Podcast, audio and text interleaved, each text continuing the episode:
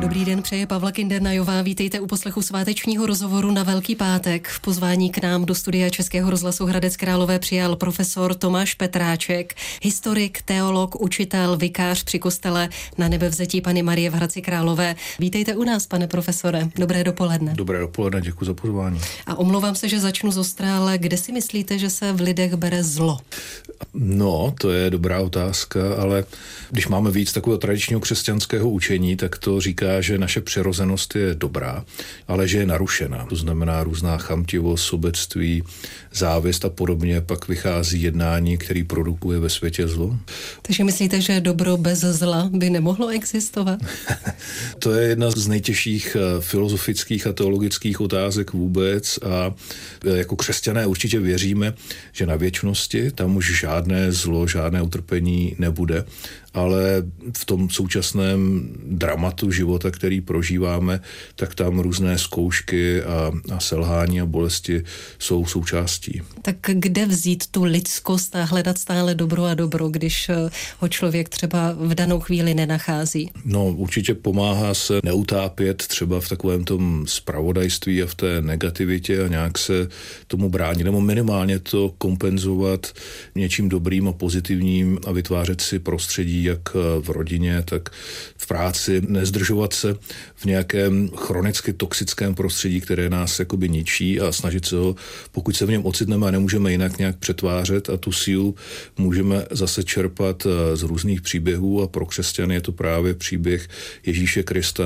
V tom, co slavíme o Velikonocích, je tam vlastně všecko, co činí osud člověka nebo život člověka nesnesitelným a tíživým a my se s ním můžeme v těch našich zkouškách duchovně spojit a čerpat právě z toho sílu. No a co když člověk nevěří v Boha, tak kde tu sílu má čerpat? Ale každý člověk má jakousi implicitní víru, takovou tu jako intuitivní, kterou má v sobě ve smyslu plnost lidského života, v to, že mu stojí za to nějak zápasit, ty každodenní různé bitvy, které máme a, a pak samozřejmě si tito lidé můžou vytvořit i určité formy spirituality a já jsem přesvědčený, že je mají, kdy prostě mají v, v životě nějaké momenty, na které se těší. To může být kontakt s přírodou, může to být nějaké umění, může to být setkání s přáteli.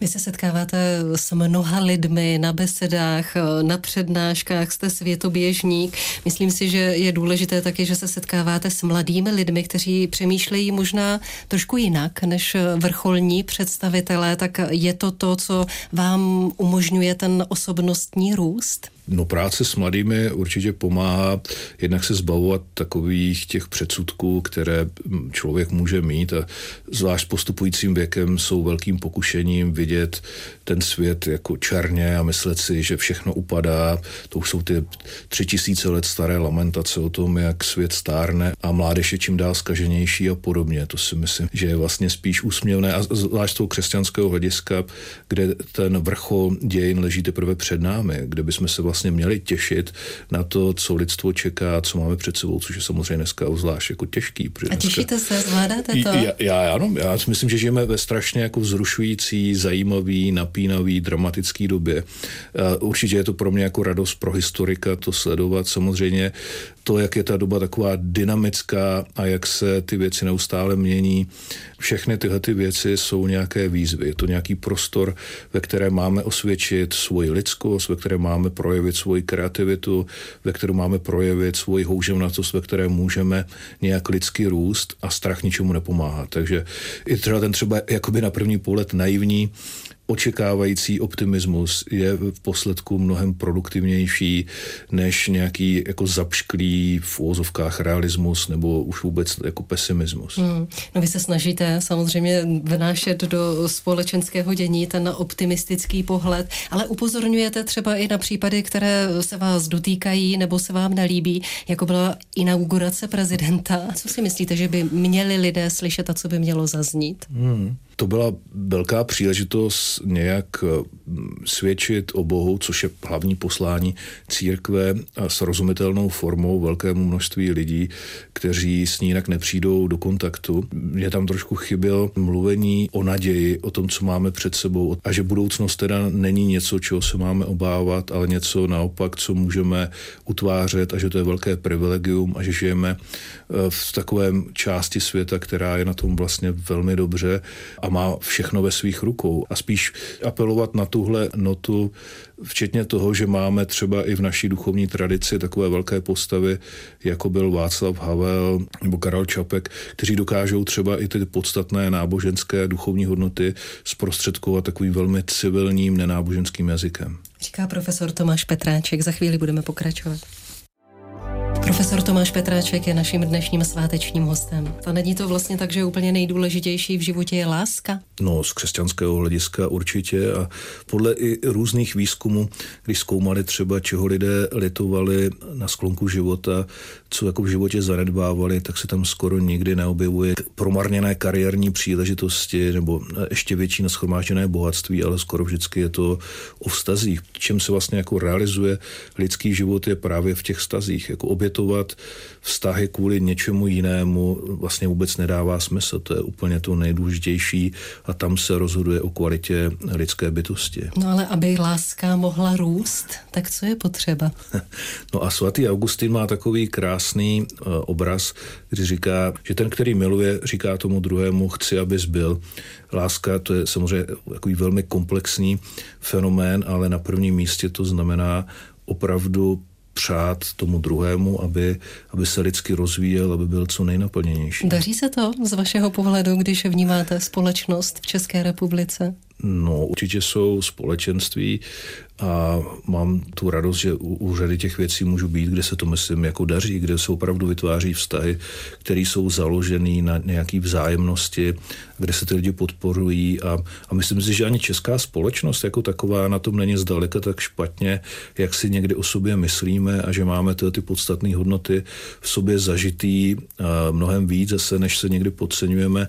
A ukázalo se to jak v té první covidové vlně, tak potom před rokem, když vypukla ta krize okolo ukrajinských uprchlíků, jak lidé tady ubytovávali, kolik Češi dokázali vybrat peněz, nebo kolik Češi vůbec dokážou velkoryse věnovat peněz, když je nějaká katastrofa, nějaká humanitární, tak eh, to si myslím, že ukazuje, že eh, přes všechny eh, různé cynizmy a různé populisty a extrémisty, kteří tady působí, tak česká společnost má nějaké zdravé jádro, na kterém se dá stavět. Mm-hmm, sounáležitost funguje mezi lidmi, určitý respekt, ale pak je tady také ta agresivita a egoismus sílící, o kterém se často zmiňujete. Co s tím?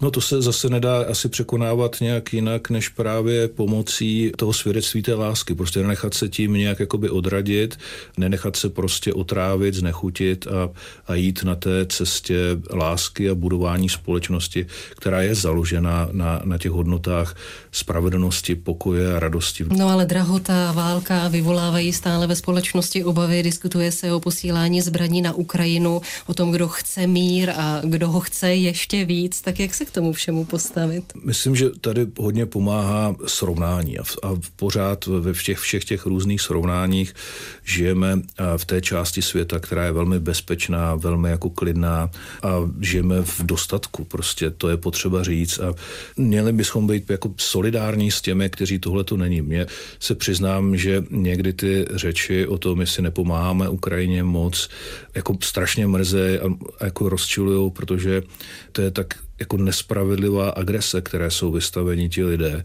že by to každého mělo motivovat k tomu, aby udělal všecko, co může. A mě spíš mrzí, jako, že nemůžeme udělat víc a, a že svět, ve kterém chceme žít, by neměl být založený na tom, že si ti silní a mocní dělají, co chtějí a ty ostatní to musí nějak přijmout. Konec konců i ti Ukrajinci vlastně platí cenu za to, že si chtějí utvářet svoji budoucnost sami a chtějí mít stejnou budoucnost jako my a v tom případě a bojují vlastně i za naši svobodu a za tu naši zemi, kterou máme my, protože kdyby se oni nepostavili a byli pohlceni Ruskem, no tak už ho máme vlastně kousek za našimi hranicemi na hranicích se Slovenskem. Tohle to mi přijde zvláštní. Já to jako chápu, že sociální situace mnoha lidí může být jako tíživá ale a taky bych uh, uvítal, kdyby ta vláda jako víc dělala a víc uh, komunikovala s tou veřejností a víc nám vysvětlovala, co s tím jako bude dělat. Ale to jsou zrovna ty momenty, kdy ta společnost potřebuje osvědčit určitou odolnost a vytrvalost, projít těmi zkouškami a nenechat se tak snadno manipulovat a rozeštvat a nahněvat. A to si myslím, že tady bychom potřebovali větší roli právě takových těch morálních autorit a elit, aby tu společnost dokázali uklidnit. To znamená, že vnímáte nedostatek morálních autorit stále? Hmm, myslím, že tady česká kultura má takový neblahý rys.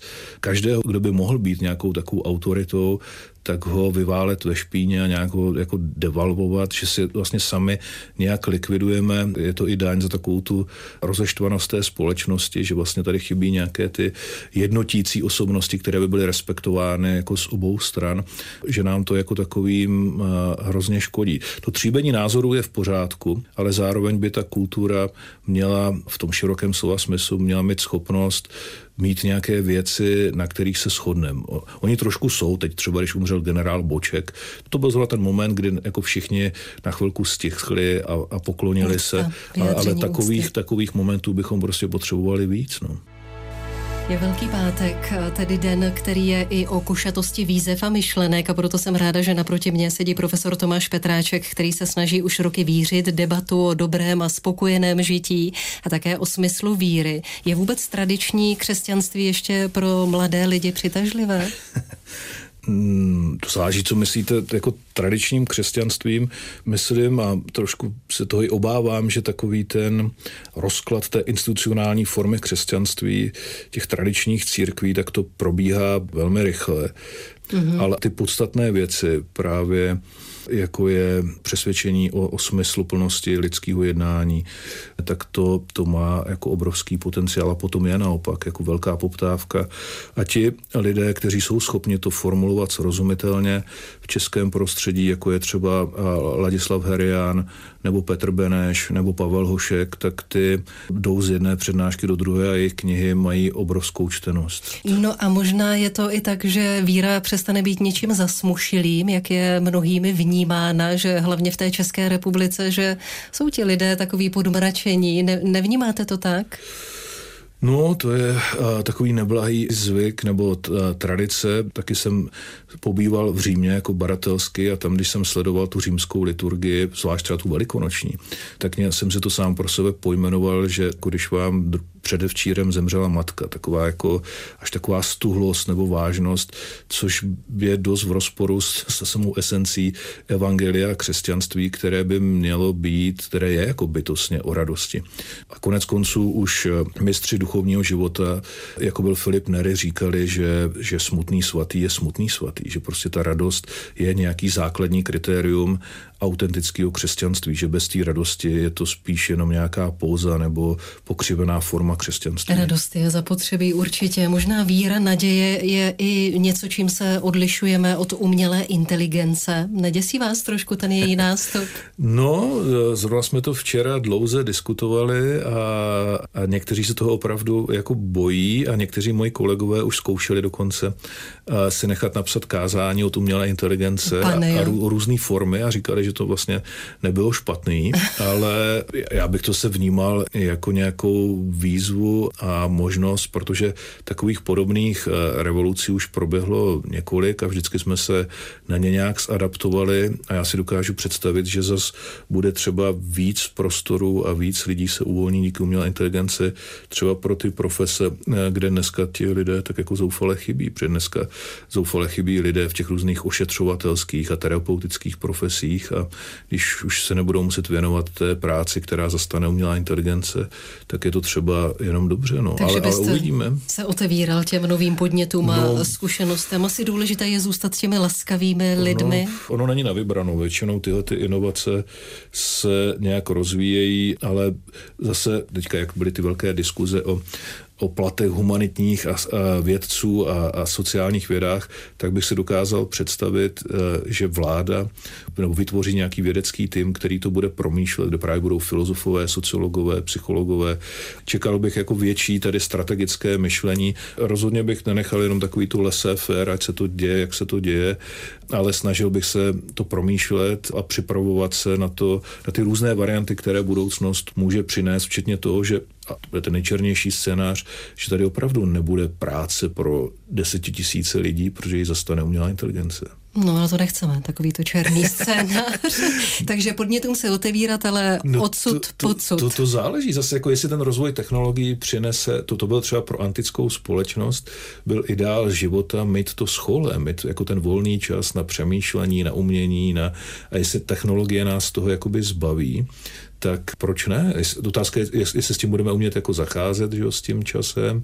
Zase je to taková jako zrušující, zajímavá, byť jako dramatická doba, která ale může ústit do nějakého typu společnosti, který bude třeba mnohem ličtější a lepší, než si dneska vůbec odvážíme mm, přemýšlet doufat. nebo doufat. Hmm. No. no a k čemu vy byste využil, kdybyste měl absolutně volný čas? My všichni ho teď budeme mít přes ty velikonoční svátky, tak možná je to čas eh, na to přemýšlení, tak eh, jak byste doporučoval ho využít? Všichni, všichni úplně ne. Právě faráři, varhaníci a podobně, že jo, ty jsou naopak teďka ve velkým stresu, aby tyhle ty bohoslužby, které jsou jednou za rok, takže si úplně jako nemůžete nacvičit, aby, aby jako nepokazili, aby se na ně dobře připravili, ale já mám doma obrovskou hromadu knih, který čeká jako na Četl přečtení, byste. takže já bych určitě to věnoval četbě, věnoval bych to návštěvě nebo telefonu s přátelům, na které jsem teďka neměl čas v tom schonu, nebo právě na ty dlouhé procházky někde v přírodě, někde v lese, kde má člověk čas eh, nechat ty různé věci, které v něm skrytě pracují, nějak doznít a, a uvědomit si je. Takové poselství z vašich úst velikonoční profesora Tomáše Petráčka. Děkuji, že jste si našel čas na povídání v Českém rozhlase Hradec Králové a požehnané velikonoce. Já děkuji za pozvání a krásné a milostiplné svátky všem.